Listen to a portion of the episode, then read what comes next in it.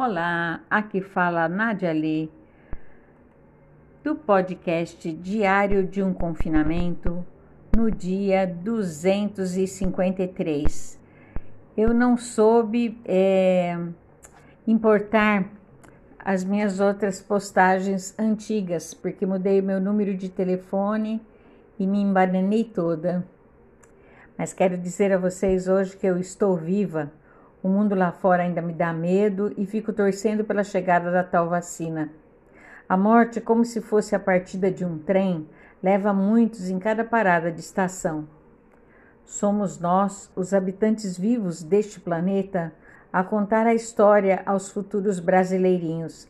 Situação punk. Lembro dos meus avós falando da tal gripe espanhola, onde morreu tanta gente. O que vai acontecer depois do Covid? Qual será a atitude das pessoas diante de um futuro incerto? As lives vieram para ficar? Eu sinto saudades dos meus alunos de dança presencial, sinto tristeza pelos atores que não posso dirigir na pandemia. O que será considerado a normalidade daqui para frente? Não se aglomerem. O perigo consiste nas aglomerações, no de respeito às normas de higiene.